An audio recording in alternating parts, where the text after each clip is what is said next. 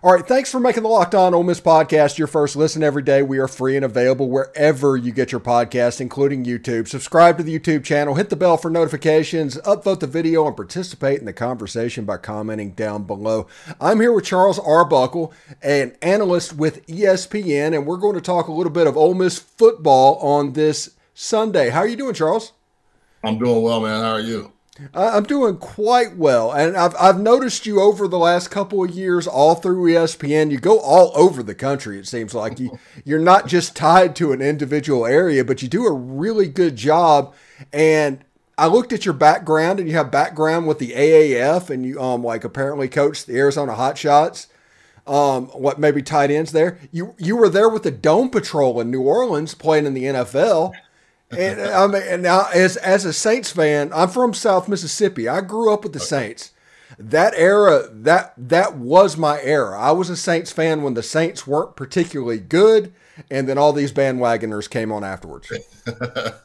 well, we weren't very good offensively my one year there, but hmm. the defense, man, practicing against Rickey Jackson, Sam Mills, Vaughan Johnson, and Pat Swilling and then the rest of the gang, I, I, think people just think about the linebackers, but the defensive backfield was stacked. You had the defensive front. So going nine on seven every day, you, you earn your work. I mean, I can remember being a rookie and just thinking, if this is how it is every single week, ooh, I got to really start getting in the weight room and, and, and, getting some things done. Real quick on the Sam Mills story, you know, one of the greatest guys around the game.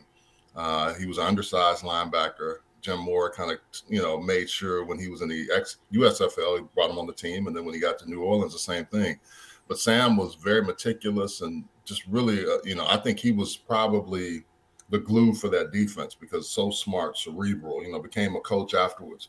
But during spring or OTAs, it's really not any pads, right? So I'm thinking as a rookie, I got to go full out. I got to make this team.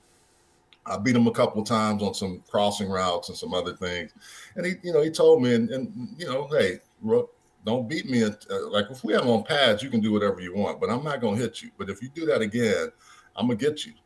I went across the middle, and as soon as I touched this next pass, pow! Snot goes one way, helmet goes, and he broke my helmet. And then he helps me up. Hey, Rook, I'm just telling you, welcome to the NFL. You can do this when we get pads on. So he, he, gave me my welcome to the league with no pads, and and that that it kept me understanding keep your head on the swivel at all times. Yeah, absolutely, and that's a really cool story. And moving on to this Ole Miss quarterback competition because it's going to be the story of spring and probably into fall. But you have Spencer Sanders, you have um, Jackson Dart, you have Walker Howard, all competing for the job, and they all have slightly different skill sets. How, how do you see this? Yeah, Spencer Sanders is interesting. I was supposed to cover him last year when West Virginia played Oklahoma State, and he was injured that game. He during the, you know what happened with Spencer every year was late in the year he was just banged up. The way he plays the game and the way the way he you know he could throw the ball pretty well, but he would get really really knocked around by the end of the season. So in this particular game, he was a game time decision. We didn't know until right before the game that he wasn't going to play. But it was interesting after that. I kind of followed and saw that he was looking at getting into the transfer portal, and then sure enough, he ends up at Ole Miss. What I will say with Ole Miss is they're getting a guy that's played a lot of football. He's seen a lot of things and been in a system where he's been able to throw the ball. And I'm, I think what we're starting to see, Steve, is the NFL is coming to college football with this transfer portal you're seeing guys think they can find a home and have some competition, but have more of an easier walk. Jackson Dart probably thought, hey, I'm in Ole Miss. I've got an offense that I can learn and grow. And then you get a veteran guy like, you know, Spencer Sanders with one year of eligibility. You get a young five star kid that's coming in from LSU. And I think what it's doing is it's causing folks to really understand that you got to, wherever you go, you're going to have to compete. And I think with Spencer Sanders, he's gonna be he's gonna be competitive as all get out. They just talked about his determination and his doggedness to play and start. So I'm curious to watch how that plays out with Lane Kiffin and what Lane has told him to make him come there and think, hey, I have a chance to at least have one year to play. We saw this a lot with Oklahoma a few years ago, but now all schools are doing this where they're getting that run a run a year or run a two year guy and if they're able to get anything out and squeeze any juice out of that orange, they have a chance to make some plays. And I think that's what I look at uh, Spencer Sanders. A lot of lot of ability, but can he stay healthy through the course of a long season? And think of this: as much as I like the Big 12, the rigors of the SEC are going to be a little bit tougher. That defensive front you're going to face every week, your own team you play every week, you're going to have to be able to hold up. And I'm wondering if he can do that. And if he can, he may he may have a chance to start. Yeah, and in this transfer portal area, like Lane Kiffin's a Pete Carroll guy, and yeah. I, I, was at Ole Miss with Ed Orgeron, who was also with Pete Carroll, and brought that over. And competition is by far the number one aspect for their program, mm-hmm. and, and that's how everything is built. So Lane is going to see is like, okay, this quarterback might have an easier way. How can we make this hard on him and yep. make it to where you know, iron sharpens iron and everything. And, and, people might see the quarterback competition and view it as a negative thing, but they they don't. Can you explain that NFL mentality?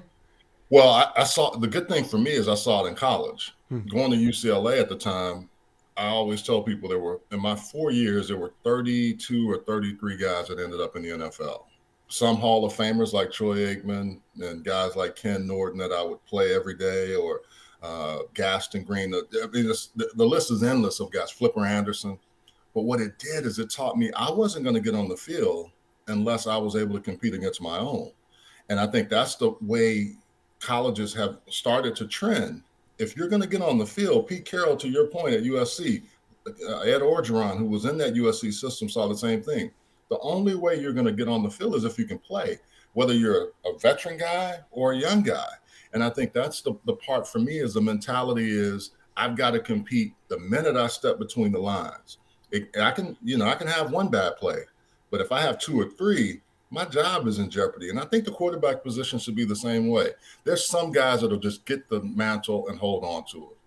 But there's others that need that competition. And I think Lane knows that in that environment that you're playing in the SEC West, and with new teams coming in, all the different things, you've got to be able to compete at a high level. Think about this. Look at Texas. Quinn Ewers is supposed to be the guy. Arch Manning is coming in. So, you know, I, I think it's good. If I have to compete at the tight end position, I want my quarterback, no matter how good he is, to be able to compete and show me he can he has the mettle to hold on to that position. And if he wins it, by all means, let's go. Also, before we get out of here, what are the main stories and lines in the SEC you're looking at this year? Well, the big thing I'm, I'm really interested in Hugh Freeze. Hmm. You know, I coached with Hugh for about two weeks in the uh, AAF. And I think the thing that Hugh is going to bring is another element, another offensive philosophy, just like Lane was able to do. And now you're going to see that. So I'm really intrigued by by him. But I'm also intrigued by Tennessee now that they're going to start probably doing different things with the clock to slow teams like that and Ole Miss and Auburn that down a little bit. So I want to see if that's going to make a big difference for these coaches that like to go fast or like to go with tempo. Okay. Um, also, looking at Florida, just before we get out of here, there's been a lot of turnover this season. There's quarterback issues. What do you think about Billy Napier, Napier this year?